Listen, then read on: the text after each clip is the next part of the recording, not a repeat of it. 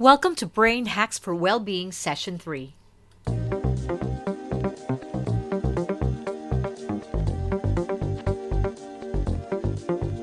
My name is Karel Herrera, and I am a brain geek, a CEO for more than a decade of a training company called TrainStation, transforming and developing leading corporations globally.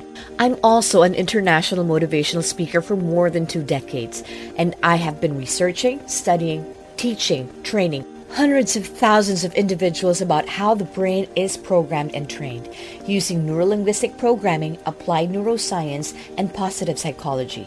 I founded Brain Strong Initiative to create support for people to have emotional and mental resilience in various organizations and communities all over the world. Welcome to my podcast, Brain Strong.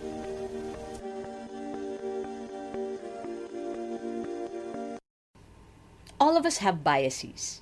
According to neuroscientists, if you have a brain, know that you are biased. These beliefs and biases affect our decisions and our emotions. These are from the patterns we have put together and our brains learned. If this happens, then this would happen. Therefore, this would be the outcome. Now, sometimes these get to be overly rigid they get to be too inflexible. And given that, there may be errors in our logic. And these beliefs end up to be inaccurate. We now face problems in solving these problems and being more efficient and productive.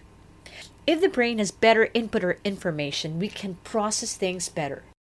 Now, the brain also has knee jerk reactions like panic, fleeing, freezing, because our brain has that part in our limbic system called the amygdala, which is also called the panic button. Its job is to alert you of danger, and it wants you to survive. It wants to protect you from harm. Because of the threat response of our brain, our bodies show signs of stress. The part of the nervous system that deals with stress is the sympathetic part of the brain, which causes our hearts to palpitate, constricts our breathing, and other parts of our body that tells us we are not okay. Is inversely related to the parasympathetic part of the brain, which slows down the heartbeat, allows us to rest and digest. Now, inversely related means they cannot happen at the same time. If one part is activated, the other is not.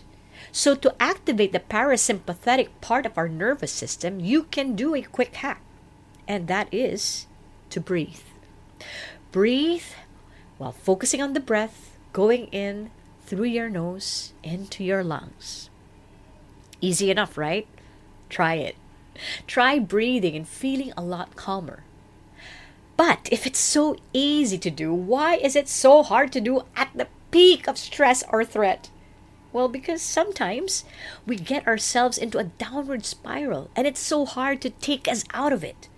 The brain releases cortisol and overwhelming us with feelings that we seem to not be able to control because of what we call an emotional hijack.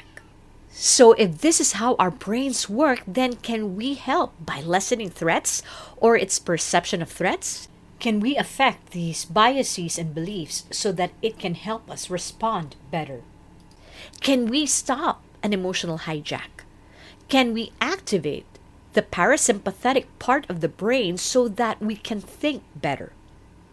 A quick hack is a break state, like a movement or a jolt to do something different, like changing places where you are standing, or suddenly shaking your hips, or flail your hands in the air. Does it make sense? Well, yeah, sure. Because the brain is irrational. Remember that. It is irrational. So sometimes, no matter what people say, you don't hear it, you don't listen to it. But if we get to tap the irrational part, that irrational part that is actually quite predictable. One time when my son was having a tantrum, he was having that really, really bad meltdown. I wasn't able to catch it earlier on, which is easier if you get to catch the emotion before the hijack. But since he was there, he was already having a meltdown. what I did was I carried him. I lifted him and pointed to the floor where he was flailing his arms, and I said, Look! Look at Raphael! And he was stunned. He was just looking at the floor. Look at him! He's crying! Look at that! And that was enough break state. Then I said, What does he need? You know, for a very young boy, he was just looking, dumbfounded. What can he do? Those questions are already training him to be able to break himself, remove himself from a behavior that is not going to be helpful for him, and for him to see it from an objective stance. Well, I started doing that for him at a very young age. And right now, when he is upset, I get to say, Come on here, come sit with mom. Look at that chair. See Raphael there. What's he going through? What does he need? and he's able to explain things better because he is separated or removed from that state where he was upset in in the first place. So, these are quick brain hacks. Brain hacks, quick hacks for us to feel better. Our brains respond to threat in so many ways, but there is a way for us to be able to break that state, breathe, observe how we feel, process these feelings, get ourselves out of our rigid beliefs and biases, and hopefully get us to a better state. Thank you for listening. Please follow us on Facebook and Instagram and YouTube and just look for Train Station. You can look for me too on my social media accounts and look for Karel Herrera.